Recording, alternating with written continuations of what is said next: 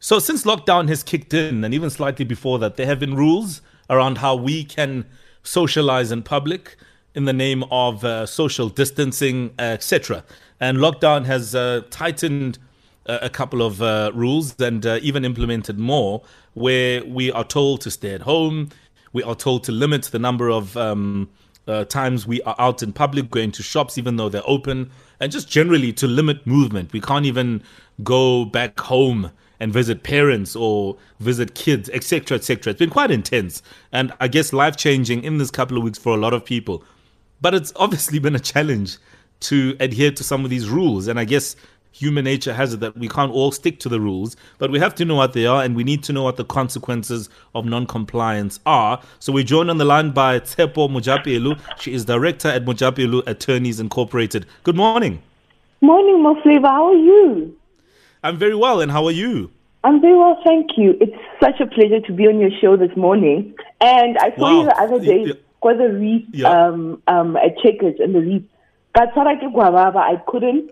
And now, look at life. Look at life.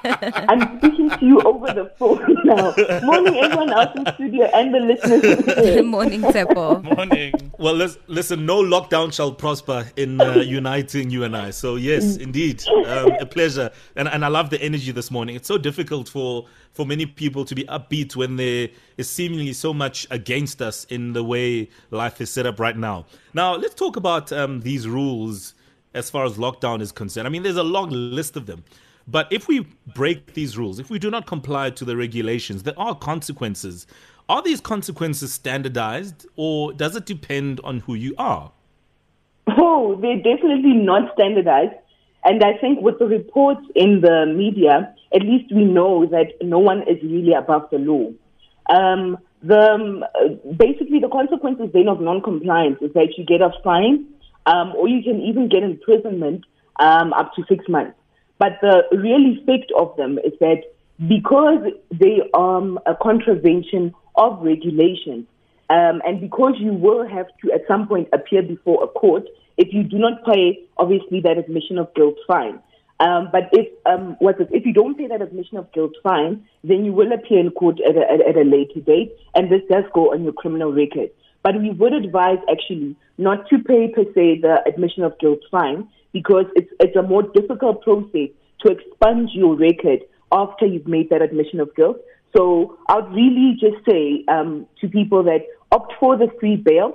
The Minister of of of, of um, Justice Lamola has actually Minister Lamola rather has actually said that everyone that is caught contravening the lockdown regulations should request for a free bail from the police station and then appear to court at a later date. So this is what um, people can also do if you find yourself in a pickle and you don't have money to pay.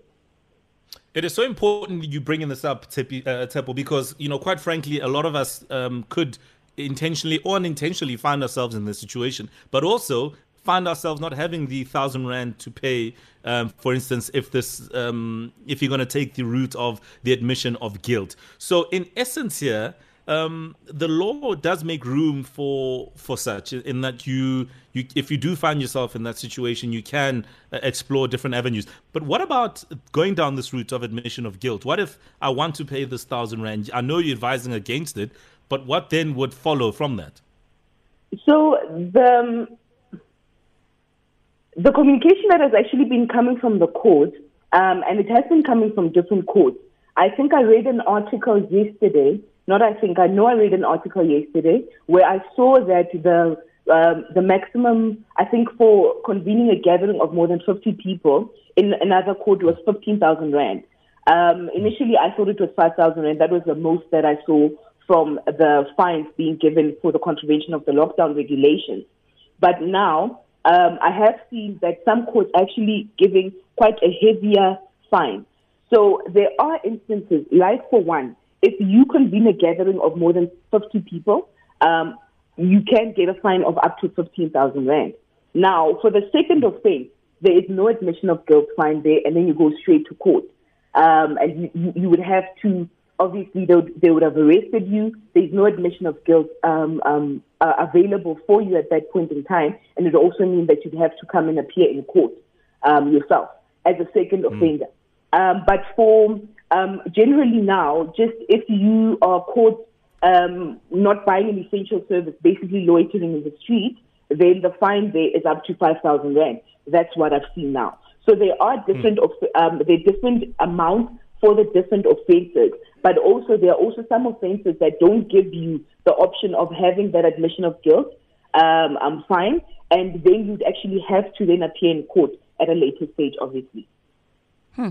Tshepo, are there any consequences for those who are complicit? So, if you look at the Stella Ndabeni-Abrahams Mduduzi Manana saga, mm-hmm. um, she went to his home to supposedly collect some items, but he opened the door and he let her in and he let her eat, eat in his home, um, be around his family when that was not allowed. So, are there any consequences for people who comply in the crime? That are complying in the crime. That, that are complicit. Oh, complicit. Okay. I think then let's take it back to what the actual regulations say. So, Regulation 11B restricts movement of persons and goods um, during the lockdown period. Um, I will state this now that um, in terms of the regulation, every person is confined to their home except in four instances. One, if you are going out to perform an essential service. Essential service will be workers that are working in the shop. There will also be um, media people that have permits, obviously. Um, there will also be um, attorneys such as us if you're working on an urgent matter. Um, it will also be obviously the members of the police, members of the SANDF, all the essential people that have been listed in the regulations. Hmm. So you can only go out, one, to perform an essential service, two, to obtain an essential service. This means going to the shops to go get your bread, um, going to the shops to go, whatever it is, when you're going to the shop, that's when you're obtaining an essential service. Three, when you're collecting a grant or a pension, and this obviously is for um, SASSA holders, card holders, and all of those people. Um, and four, for emergency life saving situations. So we know that just from that, the rules stipulate that no one is supposed to leave their place of residence except in those four instances. Now, what we are finding is that um, one, oh, oh yeah, just just to say it again now, um, funerals are prohibited, uh, but you do know that the exception is that there's only um, allowed 50 people at the funeral.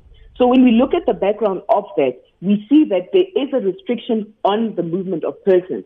So it means that if you are in the street, if police find you or members of the of the force find you in the street, they can ask you what you're doing there. And if you're not performing any of those functions, then it means that you are in contravention of the rules. So in that instance now, if you are going to visit a friend, um, if it's not for an essential service, if you are not, if you yourself are not an essential service worker and you don't have an hmm. essential service permit, it means that you're clearly in contravention of the lockdown rules.